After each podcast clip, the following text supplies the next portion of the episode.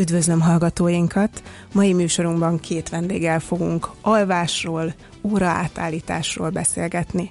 Dr. Vida Zsuzsanna, neurológus, szomnológus van velünk, mindjárt meg is magyarázza, hogy mi ez a szomnológia, és Vada Gergely, aki a Magyar Alvásszövetség alapító alelnöke. Szóval mi ez, hogy szomnológus? A szomnológus az az alvás medicinának a szakértője.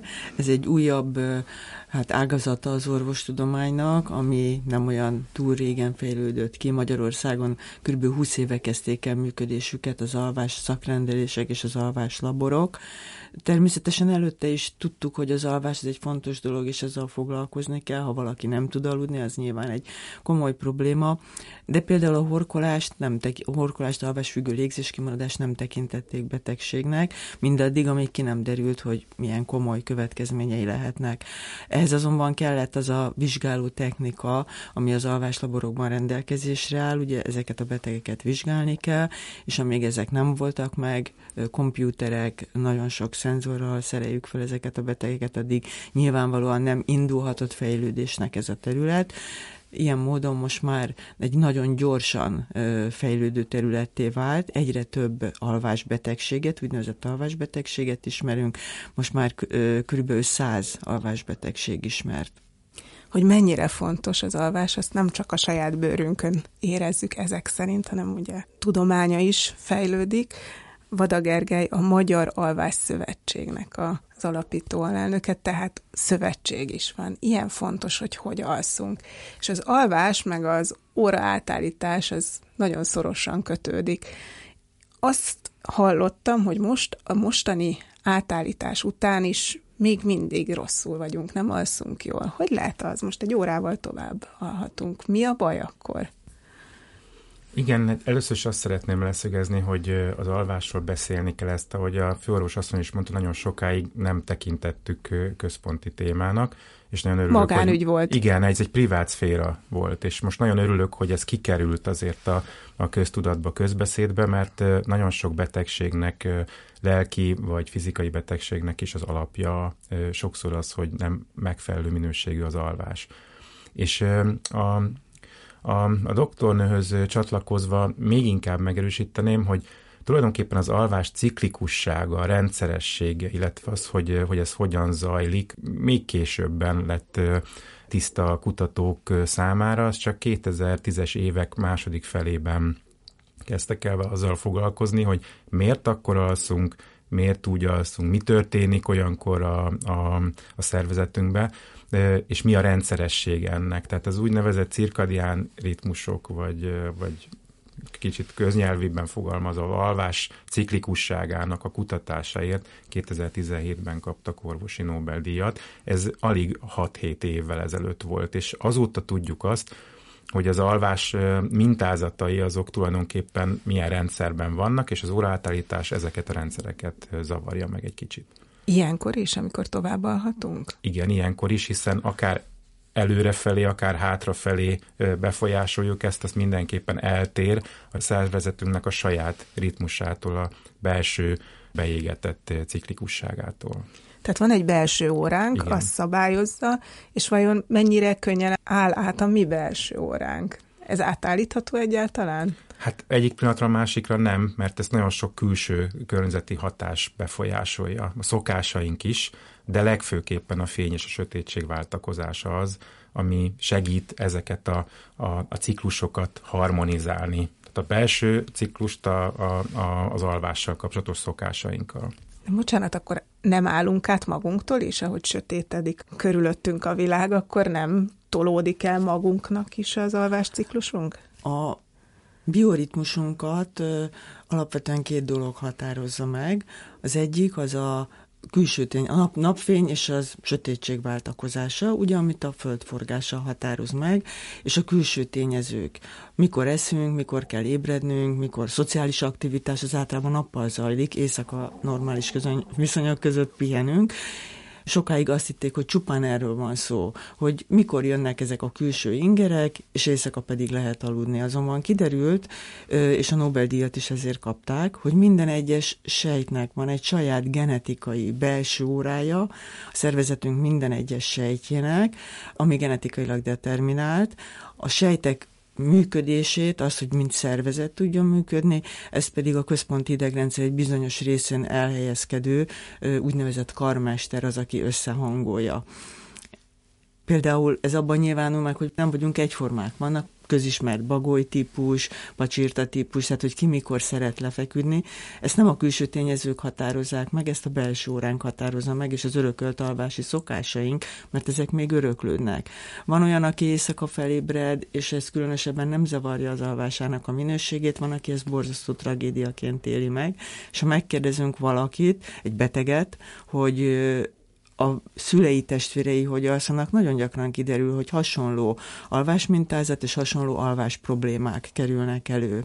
Tehát ez a két dolog az, ami ezt a cirkadián ritmus meghatározza, és még egy fontos tényező, itt nem csak arról van szó, és ez a betegség egyik forrása, hogy az alvásunk és az ébrenlétünk váltakozik, hanem ezzel együtt hormonok szintje, szervezetek működésének a tempója változik, maghőmérséklet változik, inzulinrezisztencia változik, tehát számtalan dolog változik, és ezek mind követik ezt a cirkadián ritmust, ha létrejön egy borulás, ezek mindig másként és más időpontban fognak elcsúszni, és a végén egy ilyen kaotikus rendszer keletkezik, mint hogyha a zenekarban mindenki úgy játszana, hogy éppen eszébe jut, és nincs egy karmester, aki az egészet összefogja.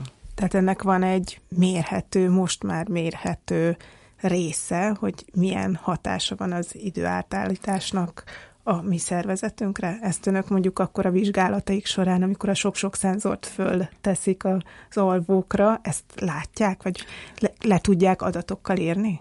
Tehát egy alvás szerkezetet, azt, hogy a beteg esetleg a később tud elaludni, vagy korábban tud elaludni, azt igen, ezeket a, ahogy mondtam, szervezetek működése, hormonszintek, ez egy sokkal kiterjedtebb vizsgálatot, kiterjesztett és hosszabb vizsgálatot tenne szükségesé. Inkább a napközbeni funkcióban tudjuk ezt lemérni nagyon jól, a napközbeni ébrenlétben, a napközbeni koncentráló képességben. Ez nem teljes mértékben az alváslabor feladata, ugye itt pszichológusok a különböző tesztjeikkel, reakcióidő mérésével mind ebben részt kell, hogy vegyenek, de például a napközbeni fokozott aluszékonyságot azt alváslaborban lehet vizsgálni.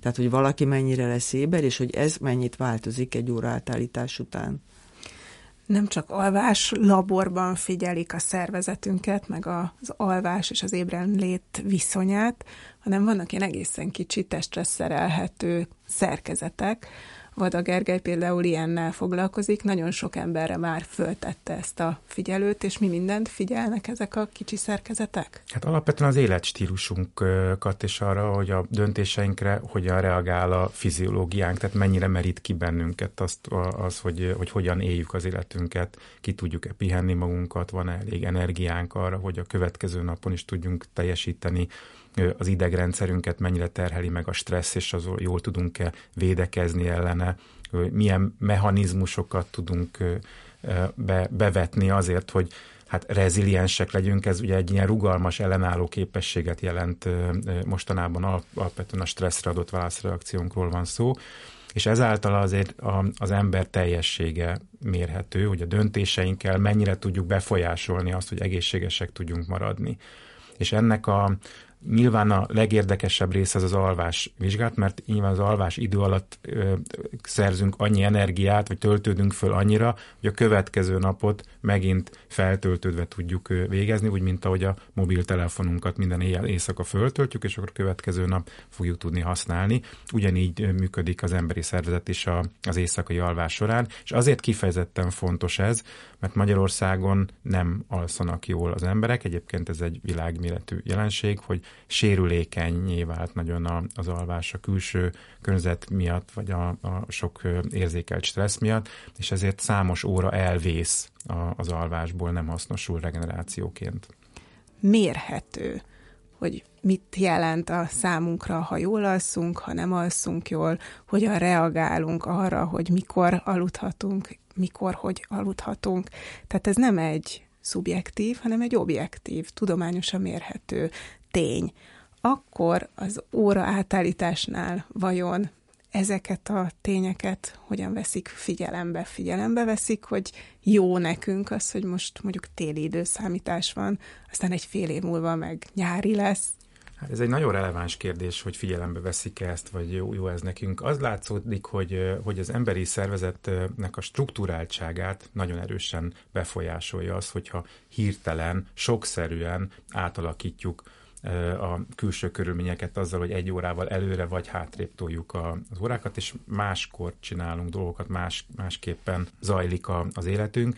Tehát ez sok az soka, Igen, ez sokaknál ez hetekig tartó folyamat, mire visszaáll a, a szokányos rendszer, és csak arra szeretnék emlékeztetni, hogy a, a, az élővilágban is vannak olyan ritmusok, amik rendszeresen ismétlődő ritmusok. Egész véletlenül most megnéztem, hogy, hogy naponta egy-két perccel tér el a napkelte, nap, napnyugta időpontja egymástól, tehát körülbelül, ha az alvásunk is ehhez igazodik, ezek percenkénti eltéréseket jelentenek napról napra, de mi egy órával toljuk el egyik napról a másikra ezeket a struktúrákat, és ennek ehhez való alkalmazkodás hetekig tart az emberi szervezet számára, amiben nyilvánvalóan csak azt veszük észre, hogy tompábbak vagyunk, figyelmetlenebbek vagyunk, nem tudunk úgy teljesíteni, nem emlékszünk dolgokra, egy kicsit levertebbek, fáradtabbak vagyunk a következő nap, ezt tudjuk abban magyarázni persze, hogy hát nem aludtuk jól ki magunkat, meg órátállítás, de valójában ilyenkor nagyon sok dologgal kompenzál a szervezetünk, megemelkednek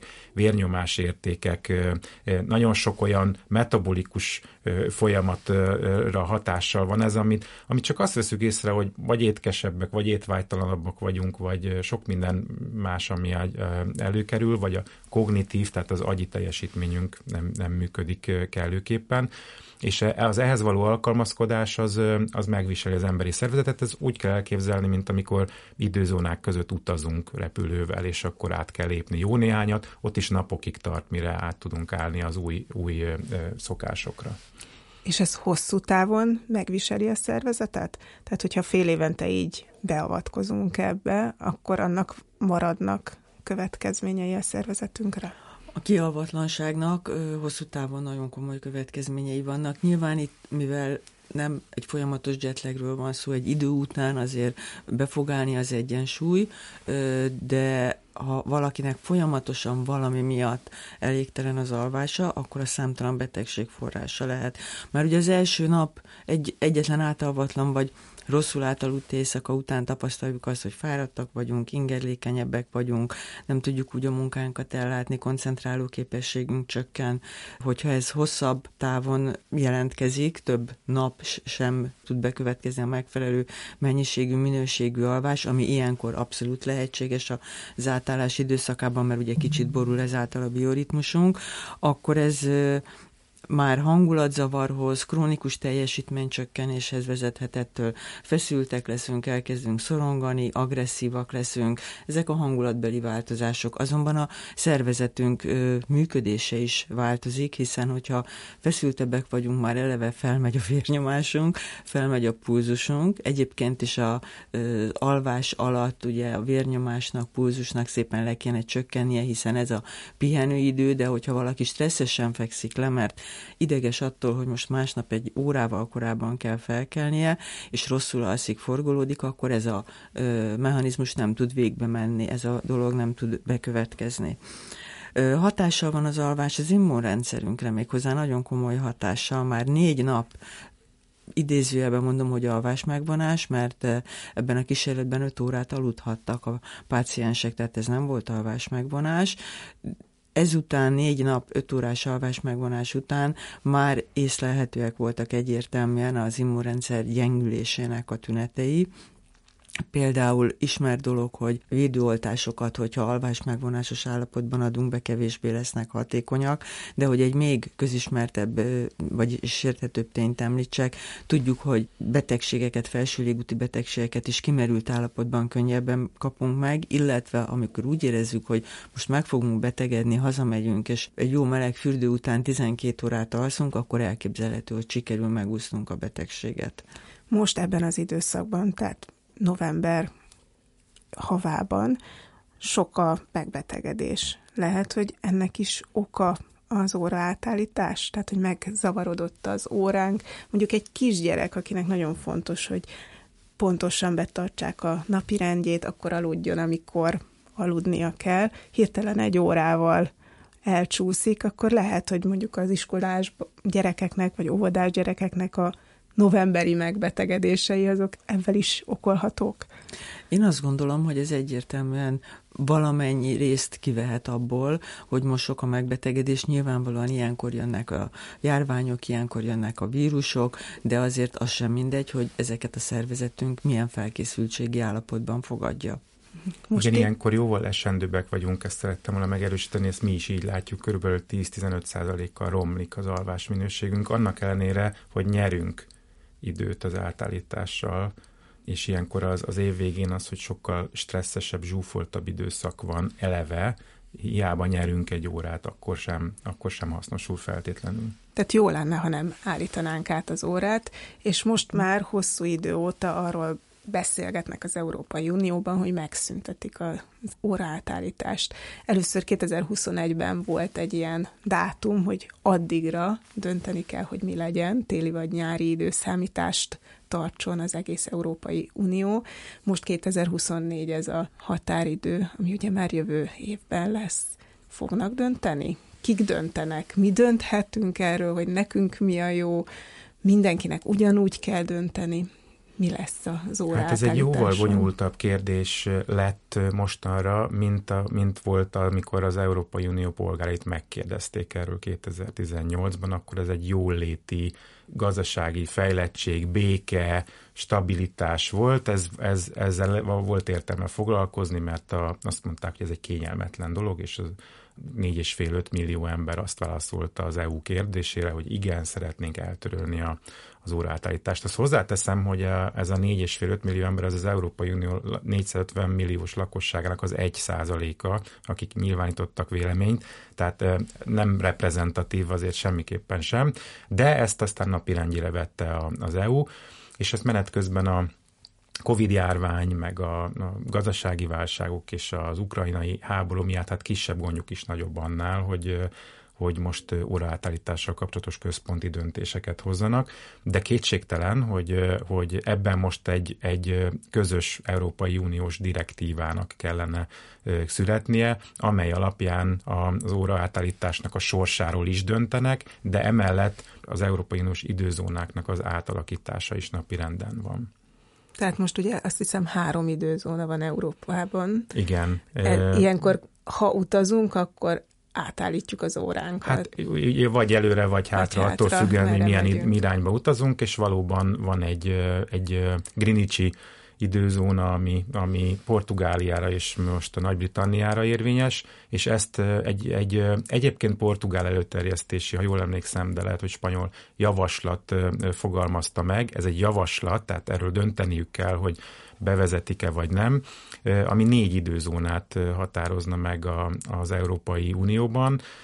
Inkább úgy mondom, hogy Európában, hiszen nem minden ország EU tag, amelyik Európában fekszik, és ennek a négy időzónának az alapja az az lenne, hogy lesz egy azori időzóna, ami Izlandra, Írországra és Portugáliára vonatkozik. Ez van a, legnyugatabbra már az Európai Unió országai közül. Megmarad a Greenwichi zónában a, a Nagy-Britannia, legalábbis hát az, az angliai sziget Írország kivételével, de ehhez hozzá csapnák Franciaországot, a német alföldet, a Benelux államokat és Spanyolországot is, tehát a, ami, ahol most ugye csak ha Londonba utazunk, akkor szoktuk eltolni az órákat egyel, illetve Portugáliában, ez most kiegészülne négy-öt további országgal, tehát a francia-német határon húzódna egy egy további időzóna, és az maradna a kelet-európa, vagy pontosabban a közép-európai időzóna, amiben egyébként mi Magyarországon most vagyunk, tehát Németországtól Svájc, Ausztria, Olaszország, illetve az északra a skandináv országok azok a közép-európaiban maradnának, és ugyanúgy megmaradna a tőlünk keletebbre lévő időzóna, a, a, ahol már plusz kettővel, Greenwich időhöz képest plusz kettővel van eltolva a, az időzóna. Ugye a világban nagyon sok helyen van óraátállítás, de azért vannak országok, ahol nincsen. Például Oroszország, egy mellettünk lévő hatalmas ország eltörölte ezt az óraátállítást. Ott mi lett az eredmény ennek az eltörlésnek? Hát egy jó néhány évvel, talán tíz éve, nem emlékszem pontosan, talán 2010-es évek környékén unták meg a, az órák tologatását, és ez egy hatalmas ország, tehát több időzónán keresztül fekszik, és még ezzel együtt is bevállalták ennek a, ennek a döntésnek a következményeit. A nyári időszámítás mellett, alkalmazása mellett döntöttek. Néhány év kellemetlen tapasztalati után végül is eltörölték ezt, és visszaálltak a, az most télinek hívott, de egyébként a standard, korábban alkalmazott standard időszámításhoz. A társadalmi hatásai nem voltak kedvezőek, illetve a gazdasági hatások közül sok olyan előkerült, amiről nem is gondolták volna a kutatók, hogy mondjuk a, a, az állatok tejhozamát negatívan befolyásolta, vagy az élővilágban folyó különféle eseményeket is kedvezőtlenül befolyásolt. Ez a változás nagyon érdekesek voltak, tehát most már sokkal többet tudunk a korábban vélelmezett hatásokról, ezek tényszerűen mérhetőek a balesetek számában és sok minden másban is. Tehát mondjuk van egy ilyen kísérleti helyünk, Oroszország egy hatalmas birodalom, ugye tulajdonképpen reprezentálhatja az Európai Uniónak a különböző részeit, úgy is, hogy mennyire sötétedik, mikor sötétedik valahol egy országban. Tehát vehetjük alapnak, hogy milyen lett az oroszok eredménye. Vehetjük alapnak? Hát igen, azt, azt hiszem, hogy sokat tanulhatunk abból, hogy, hogy mi, mi, mi történt a, az ő országukban az óraátállítás hatására, és hát nyilván abból is, hogy miért álltak vissza az eredetire ként alkalmazottra. Tehát a télire nem, a, nem váltanak most már ők Azért sem, hívjuk nem télinek, mert át. lett egy nyári, de egyébként igen. ez volt az eredeti időszámításunk, tehát azt hiszem talán standardnak. Standard, igen, igen hívja a, a szakma, az eredeti időszámítást, de ezt hozzá kell tenni, hogy hogy ez egy 40 évvel ezelőtti ö, ö, helyzet, amiben, amiben az óraátállítás mellett döntöttek, és azóta egészen más, hogy élnek azért az emberek. Ezt, ez, ez le kell szögezni, hogy teljesen más az országok közötti kapcsolat, gazdaságilag, kulturálisan, sokkal többet tudunk az egészségügyi hatásokról, mint valaha is tudhattunk, tehát ez egy jóval komplexebb kérdésé vált, hogy megtartsuk-e vagy eltöröljük, mint sem az, hogy egy tolvonással a döntéshozók eldöntsenek egy át vagy B-t. Akkor most, hogyha az orvosi oldalát nézzük, és nem a gazdaságit, akkor mi lenne jó nekünk? Lehet-e ilyet mondani, hogy nekünk, európaiaknak? Vagy annyira más az, hogy mondjuk Izlandon, Portugáliában, Csehországban, Magyarországon mi történik majd egy ilyen átálláskor, hogy nem lehet senkinek sem jó, vagy mindenkinek jó, nem lehet biztosan. Nyilván mindenkinek jó nem lehet, de én azt gondolom, hogy azért ez a standard időszámítás, amiben hosszú-hosszú időn keresztül élt az emberiség, valószínűleg ez a legkedvezőbb. Ugye, ahogy mondtam, vannak különböző típusok, pacsirta, bagoly típusok, tehát nyilván egy pacsirta örül a nyári időszámításnak, talán a bagoly pedig a téli időszámítást kedveli, de hogyha ezt ettől eltekintünk, akkor a standard ez, amiben hát belenőtünk. Tehát ehhez ettől elválni, ettől hirtelen gyorsan egy más alkalmazkodást megkívánni, szerintem azért mindenkit megvisel.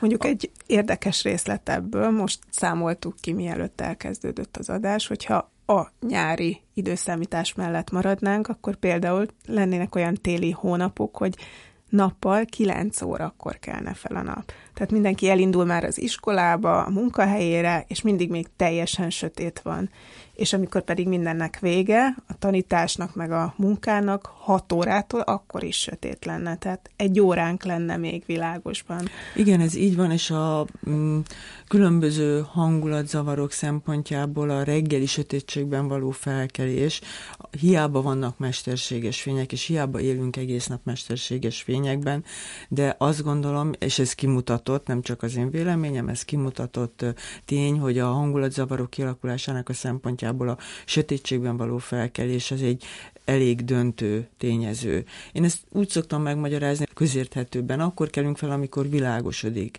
És viszont este, ha el akarunk menni bulizni, akkor a sötétben ugyanolyan jól lehet csinálni, sőt, még jobban lehet csinálni, mint világosban. Értékesebb a, a reggeli napfény, A reggeli a napfény sokkal igen. értékesebb, így van. Tehát az, az lenne a fontos, hogyha elmennek a gyerekek az iskolába, most képzeljük el, pláne, hogyha nulladik órára mennek, 7 órától 9 óráig sötétben vannak az iskolában, sötétben írják a dolgozatot, sötétben kell figyelniük, szerintem, és ezt vizsgálatok is kimutatták, Amerikában voltak ilyen nagyon komoly vizsgálatok, ott például 9 óra vagy 10 óra előtt, tehát az első tanórákban nem is szabad dolgozatot iratni. Egyébként volt is a azt hiszem talán a Magyar Alvás Szövetségnek, de biztos, hogy valamilyen tudományos szervezetnek volt egy olyan kezdeményezése, hogy Magyarországon a tanítás, az 9 órakor. Vagy legalábbis lehessen rugalmasan meghatározni, mert ez másképpen van a kicsi gyerekeknél, mint mondjuk egy tinédzsernél, ahol eleve van egy el, eltoltabb bioritmus a, a, így van, a, a, így van, tehát a reggeli kelés a serdülés időszakában, és az, hogy ez ennyire kőbe van vésve Magyarországon, hogy 8 óra és punktum, leszámítva nulladik órákat, ami meg 7 óra, az, az nagyon nehezen tartható minden egészségi állapotú gyerek számára. Ugye amikor áttértünk arra, hogy két időzónánk van, tehát van egy tavaszi, meg egy téli időzóna, akkor ennek gazdasági okai voltak. Tehát többe kerül, hogyha télen nem világítani, toljuk, világítani kell, télen vidék, világítani kell. Most ennek vajon van-e még jelentősége? Ugye nagyon sokan home office-ban vannak, hatalmas olyan munkahelyek vannak, ahol egyébként, amikor világos van, akkor is mesterséges fényjel világítanak. Átálltunk, átalakult az életünk annyira, hogy lehet, hogy már nincs annak jelentősége, hogy reggel mikor ébredünk. Gazdasági jelentősége.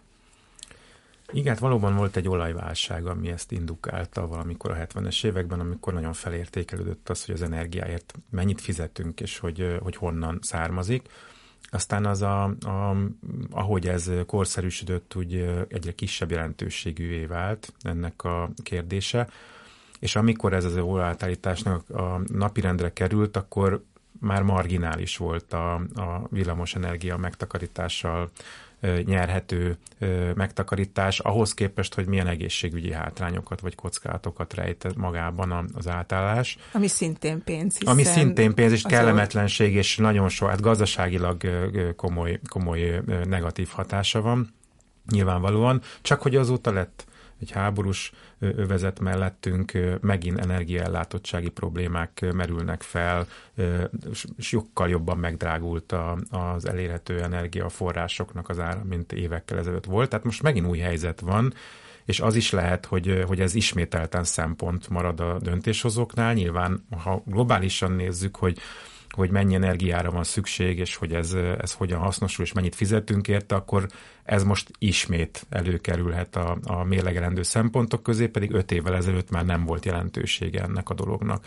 És erre utaltunk az előbb, hogy egészen más helyzet van most a, a, a tudományban, a gazdaságban és a kultúrában, még társadalmi szinten is, egyéni szinten is, mint volt öt évvel ezelőtt, és valószínűsíthetően az Európai Uniós döntéshozódai nem csak azért nem vették az asztalra eddig ezt a kérdést, mert, mert rendkívül sok érdek konfliktussal jár együtt, hanem azért is, mert most már más helyzet van. Többet is tudunk erről, mint, mint korábban, és egy, nem egy jóléti dologról van szó, ami egy, egy egyszerű döntéssel megoldható, hanem egészségügyi, társadalmi, gazdasági, kulturális és politikai kérdés is az, hogy mennyit mutat a, a, az óra, és hogy hol, a, akikvel még gazdasági kapcsolatban vagyunk, azoknál mennyit mutat a, az óra. És ez sokkal bonyolultabbá vált, mint azt remélte öt évvel ezelőtt bárki is. Uh-huh. Tehát az, hogy kik döntenek a felett, hogy mi lesz az órával, azt nyilván meghatározza, hogy nekik mi a gazdasági érdekük. Így van. Ebből a szempontból akkor Magyarországnak nem sok esélye van, hogy a saját elképzelését akár tudományosan alapul vett érdekeit érvényesítse. Igen, azt feltételezzük, hogy azért a, az Európai Unió döntéseit a nagy országok érdekei befolyásolják a legnagyobb mértékben. Tehát a német, francia, olasz trió nagyjából az Európai Unió lakosságának a felét kiteszi, kis, kis túlzással, tehát ott ö, tulajdonképpen nagyon erős a lobby, ezt nem Málta és Ciprus és Magyarország ö, fogja használni. Ugye a kormányzati nyilatkozatok alapján az valószínűsíthető, hogy mi a többségi döntést fogjuk elfogadni, illetve ahhoz fogunk alkalmazkodni de abban azért van mozgástér, mert az azt hiszem, hogy talán nemzeti hatáskör, hogy melyik időzónába kerüljön valaki. Tehát azt hiszem, hogy ott, ott, ott elméletileg van lehetőségünk arra, hogy, hogy abban megváltoztassuk, hogy most a kelet-európaiban vagy a, vagy a közép-európaiban maradjunk viszont meg fogjuk várni, nyilvánvalóan megvárjuk azt, hogy a többiek mit, mit döntenek. Nagyon kellemetlen lenne, hogyha az európai térkép ilyen heterogén, foltos lenne, hogy egyik országban ez van, a másik országban az van, és követhetetlenné válna ennek a, ennek a rendszere. Annyi változás azért történt, hogy vannak országok az Európai Unióban, akik már eldöntötték, hogy mit csinálnak, és ez egy kicsit gúzsba is köti a döntések előrehaladását abból a szempontból, hogy hát alkalmazkodni kell hozzájuk, és hogyha ők eldöntötték, hogy már pedig ők állítgatni akarnak, akkor nem olyan egyszerű a többieknek azt mondani, hogy de itt nem lesz semmiféle egyéni kezdeményezés, hanem mindenki egységesen követi a direktívákat. És melyik országok mit döntöttek?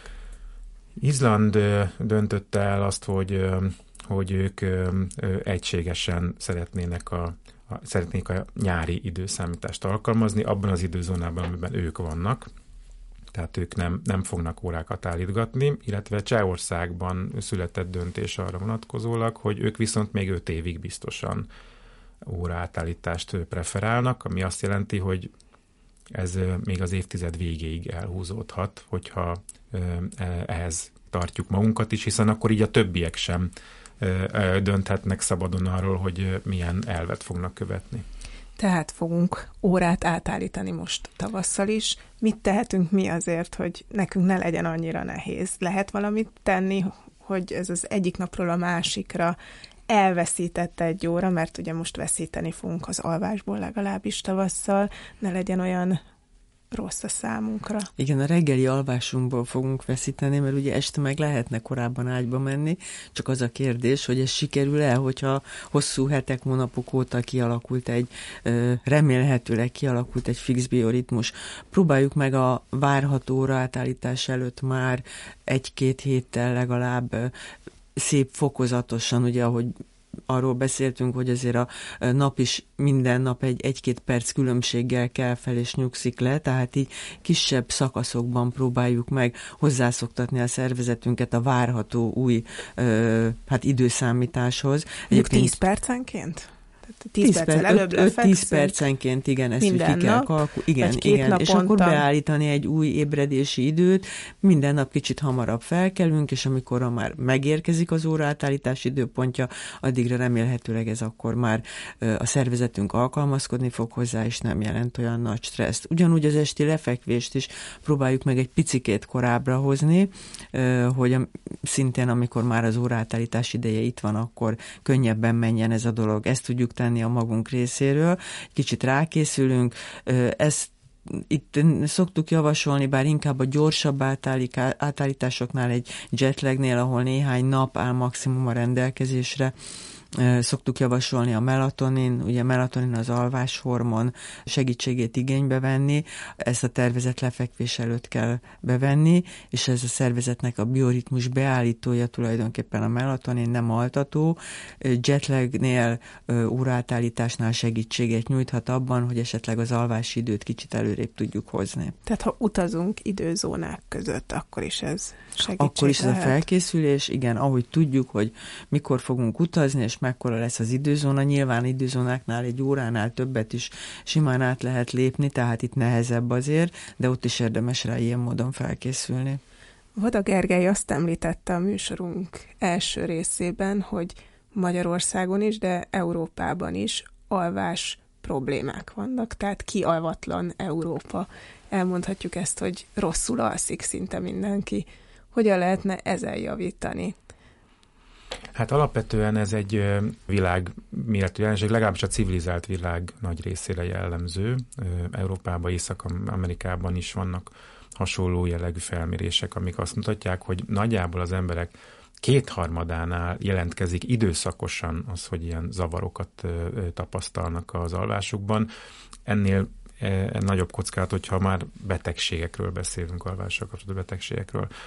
Hát, hogy mit lehet tenni ennek érdekében, azért alapvetően ami nagyon egyszerű, és nagyon kevesen tartják szem előtt ez a rendszerességnek, a struktúráltságnak a kérdése. Tehát, hogy mind, szeretnénk jól aludni, meg szeretnénk jól teljesíteni, de azt nem tartjuk szem előtt, hogy nem tartunk rendszert az életünkben, a döntéseinkben, a szokásainkban, és hogy a, a, ahogy beszéltünk ennek a, a, a ritmusáról, hogy a szervezetünknek van belső órája, és, és ezeket, ezekhez alkalmazkodni a szokásainkkal, ez viszonylag egyszerűen megoldaná az, az alvásunkban tapasztalt hiányosságokat, vagy elégtelenségeket is. Tehát, hogy ugyanakkor nagyjából ugyanannyit ugyanakkor kelnénk fel hétvégén is, nem csak hétközben, ugyanakkor mennénk lefeküdni, ez nagyon sokat segítene abban, hogy egy ilyen kisimultabb, harmonikusabb, jobb minőségű alvás, alvást tudjunk magunkénak, és ezt nem szoktuk betartani a, különféle szokásainkkal, tulajdonképpen ezt tesszük próbára. Ez tulajdonképpen a világ okozza, hiszen nagyon kevés embernek van most már 8-tól 4-ig munkaideje, míg az iskolákban is vannak olyan változások, ami miatt nincsen egy olyan kötöttség, amihez mindenképpen alkalmazkodnunk kellene. De akár azt is elmondhatjuk, hogy még a rendszerváltás előtt például a televíziós program alakulása is egy ilyen központi döntés volt, és annak volt egy rendszere, éjszaka nem volt adás például, ez is megváltoztathatja akár a televíziós szokásaink, vagy a, az internetezéssel kapcsolatos Igen. szokásaink megváltoztathatják ezt a rendszert, vagy tönkre tehetik a rendszert. Így van, a csak hozzá szeretném fűzni és megerősíteni azt, amit Vada Gergely mondott van egy úgynevezett alváshigiénés tanácsok, ez 11 pontban összeszedve tulajdonképpen mind életmódbeli tanács, tehát ebből is látszik, hogy és ez az első, amit odaadunk egy alvás problémával küzdő betegnek, hogy az életmódnak nagyon fontos szerepe van, és ezek közül is az első a tartson rendszeres napi ritmust. Lehetőleg mindig ugyanabban az időben feküdjön le és keljen fel. Így szól az első és legfontosabb tanács. De hát ezt a mai világban, ugye ha valaki három műszakban dolgozik, szinte lehetetlen betartani. Nagyon sokat rontott a helyzeten a pandémia és a home office, hiszen a home office-ba saját magunk tudjuk beosztani az időnket, vagy legalábbis jelentős részben. Nagyon és nem kevés, ér annyi inger sem bennünket. És nem ér annyi inger sem, be tudunk vackolódni az ágyunkba, és onnan dolgozunk, ami a lehető legrosszabb, nem szabad az alvóágyban dolgozni, az csak alvásra szabad használni, úgyhogy valóban a mester mesterséges fény, az információ özön, az, hogy éjjel-nappal tudunk tévét nézni, mozgás internetezni, hiány. a mozgáshiány, a napfény hiánya, nem megyünk ki a napfényre, ez mind-mind tovább ront a helyzeten. Hát egy sokkal tudatosabb hozzáállásra lenne szükség. Azt, azt hiszem, hogy ez a legnehezebb, igen, nem? Igen, Tehát hát, az önfegyelem hiányzik ahhoz, hogy, ahhoz hogy, hogy a saját életünket kontroll alatt tudjuk legalább úgy tartani, hogy most muszáj megnézni 11 órakor azt, hogy a Facebookon milyen hírek jönnek, vagy hogy feltétlenül kell-e, hogy akkor idegesítsem fel magam a különféle híradókon keresztül, vagy azt mondom, hogy nem, inkább előveszek egy keresztrejtvényt, vagy olvasok egy könyvet, vagy, vagy a, összekészítem a következő napra a táskámat, uzsonnát csinálok, és egyéb olyan dolgokkal foglalkozom, ami nem azt jelenti, hogy újabb és újabb ingerekkel kelljen megküzdeni, azokra mind reagálunk, az föl, föl pörget bennünket, és egyszerűen a központi idegrendszerünket egy ilyen aktivizált állapotban tartja, és utána csodálkozunk, hogy nehéz, nehéz elaludni, vagy nem is nagyon szeretünk, mert unalmas tevékenységnek tartják. De azért sokan. kívánatos. I, persze, igen. Elalvási igen. rítusokat kell kialakítani. Így van, szertartások Szertartásokat legyenek. át kell zsiripelni, úgy szoktuk mondani, lezárni a napot, felkészülni a következő napra, különösen, ha valami fontos feladat van, én szoktam mondani, hogy tessék jegyzeteket írni, hogy, hogy nyugodtan utána el lehessen szakadni a mindennapoktól, és valami olyan kellemes, relaxáló tevékenységbe kezdeni, ami az alvást elősegíti. Ezt megtesszük a gyerekekkel, a kisgyerekekkel, hiszen mesélünk, bepakoljuk a táskájukat, ha iskolába megy, mennek, mesélünk nekik, elviszük őket fürdeni, kapnak egy pohár meleg tejet, lerakjuk őket az ágyba, tehát időt adunk nekik arra, hogy rákészüljenek az alvásra, és ezt magunknak nem adjuk meg ezt a lehetőséget. Egyébként ez a felnőttek számára is borzasztó hasznos tud lenni, hiszen ennek a hatásai aztán jelentkeznek a mi szervezetünkben is, tehát amikor a mi méréseinkben látom, hogy mennyire meg tud nyugodni egy szülő, amikor altatja a gyerekét, mert ott az valóban egy ilyen intimebb tevékenység, összebújnak, mesélnek, beszélgetnek a nap dolgairól, és sokszor az alvás minőséget is eléri az a fajta feltöltődés, amit a szülő ilyenkor tapasztal meg, és ezt adjuk meg saját magunknak is. Hát ha utána nem kell tovább dolgozni, hát ez mondjuk, nyilván attól... már mindenki lefeküdt aludni, akkor ugye akkor sokan, bekezdődik a pörgés Kezdik a következő műszakot. De hogy nagyon, nagyon, ez ugyanúgy beletartozik abba, hogy én mit gondolok, mit döntök a saját szokásaimmal kapcsolatban. Muszáj este, este tíz órára hagyni azokat a dolgokat, amiket egyébként nem tudtam megcsinálni, mert mindenféle mással foglalkozom napközben. Szóval nézzünk kicsit magunkba arra vonatkozóan, hogy megteszünk-e érte mindent. Nem tudom, hogy ez csak felnőtt kérdése. Tehát, hogy Vida Zsuzsanna az alvás laborokba találkozik gyerekekkel, akik nem tudnak aludni? Vagy ez felnőttkori? Alváslaborban ö, nem vizsgálunk gyerekeket, van külön felnőtt és gyerekalváslabor, viszont szülők jönnek hozzám segítséget kérni. Egészen pici gyerekekkel nem foglalkozom, de mondjuk már egy kamaszkorú gyerekkel, egy nyolcadikos, hetedikes, tehát egy nagyobb bacska gyerekkel, igen. És számukra ez ugyanilyen, sőt, talán még nagyobb probléma, hiszen ugye odaül a laptop elé, és nyomkodja este, és nagyon sok szülő azzal a panasszal jön, hogy egyszerűen nem tudja a gyerektől elvenni a számítógépet, vagy olyan nagyon sok a házi feladat, mert délután elment sportolni, elment külön órákra, estére marad a házi feladat, 11-ig évfélig csinálja, és aztán csoda, hogy reggel nem tud felkelni, hatkor vagy fél hatkor az ágyból. Tehát ez egy óriási probléma a gyerekeknél is, és mindenféleképpen a szülők részéről is nagyon komoly erőfeszítést és figyelmet igényel, és valóban el kell dönteni, hogy nem terhelem 30 külön órával a gyereket, mert lehet, hogy a vége az lesz, hogy teljesen felborul az alvási szokása. Találkoztam ilyennel, nem egy szülő. Illetve hát az iskola felelősségét is azért hangsúlyozni kell, van, hogy a házi feladatok nem arra valók, hogy a, az egyébként a tanórán nem megtanított anyagot bepótolja a gyerek, mert a szabad ideje arra van, hogy holnap figyeljen az órán, ne pedig arra, hogy bepótolja a hiányosságokat, amire nem volt idő, vagy, vagy, vagy a tantervben nem fértek bele a házi feladat az csak átismétlést jelentsen lehetőleg ne új tananyag elsajátítását, és a gyerek tudjon pihenni, aludni, saját ritmusában dolog, dolgokat csinálni, ne pedig a tanulással töltse a teljes szabadidejét. Az, hogy a családnak milyen a ritmusa, az nyilván a, a felnőtteken is múlik, de azon is például, hogy milyen korú gyerekek vannak. Tehát, hogyha van egy ilyen elromlott időrendszerű kamasz, de mellette vannak kicsik is, akkor a kamasz elronthatja a kicsiknek a rendjét is. De például az is befolyásolhatja az egészet, hogy egy kisgyereket az óvodában, bölcsödében lefektetnek ebéd után, jó nagyot alszik, és nem akar elaludni akkor, amikor mondjuk egy nagyobb testvérének már kellene aludni, hogy másnap az iskolába tudjon létezni. Szóval még itt is vannak, egy családon belül is vannak időrendszerek, amit egyeztetni kell. Így van, illetve nagyon sokszor a lakásban való elhelyezkedés problémát jelent valakinek még dolgoznia kellene, de nem tud úgy elkülönülni, és zavarja a család többi részét. Nagyon sok tényezőt kell itt figyelembe venni. A külső környezetet, mondjuk van egy zajos szomszéd, aki évfél után érkezik haza, és az egész családot felébreszti, ezek is problémák lehetnek. Itt a kamaszkorúaknál én főleg itt az internet használatot hallottam nagyon gyakran, amitől nem lehet őket megóvni, illetve borzasztó az, hogy a tévében is mennek hajnali egy óra kezdéssel olyan műsorok, amiket meg szeretnének nézni.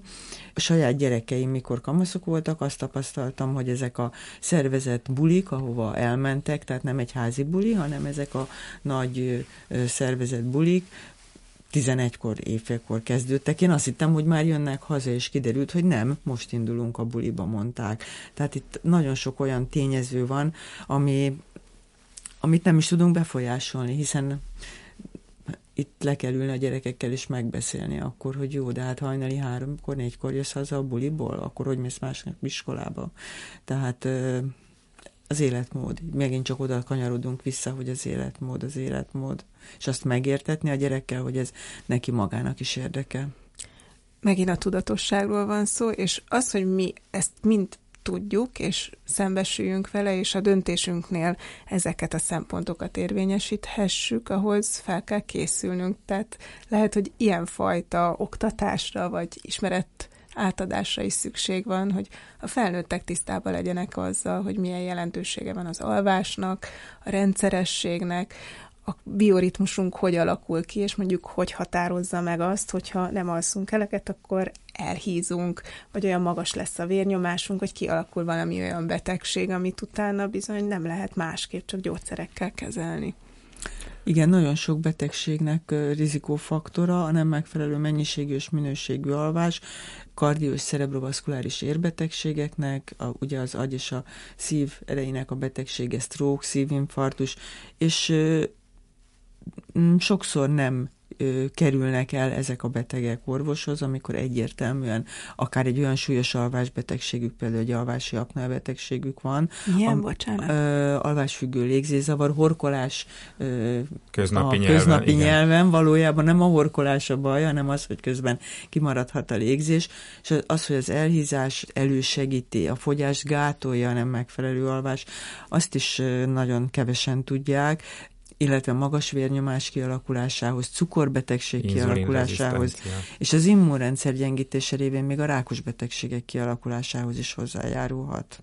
Van ilyen felkészítés, képzés, ismeretátadás, meg tudjuk valahonnan ezeket az információkat hát szerezni? nyilván az a tudatossághoz ez információk kellnek, tehát így valóban így van, hogy most is azért beszélünk erről, hogy ez eljusson, és azért mondtam a legelején, hogy örülök, hogy, hogy eljut a, a társadalomhoz, mert beszélhetünk róla, munkahelyekbe is bekerült, ilyen, ilyen műsorokba is bekerült. Az Alvás Szövetség is szokott ilyen típusú kampányokat indítani, amiben segítünk ezeket felismerni, és ami még nagy segítséget jelent a tudatosságban, azok a hordható kütyüknek a különféle okos eszközöknek az alkalmazása, hiszen ott rengeteg egyéni szokásainkra jellemző ö, ö, értéket, adatot kapunk arról, hogy most ez sikerült vagy nem, ö, mit tegyek ahhoz, hogy ezt javítsam. Jé, ö, most javult, hogy többet aludtam, akkor magasabbak ezek a mutatók, az indexek, és ö, nyilván ennek is van hátulütője, hogy valaki esetleg ilyen adatfüggő lesz, vagy ilyen, ilyen kütyüfüggő,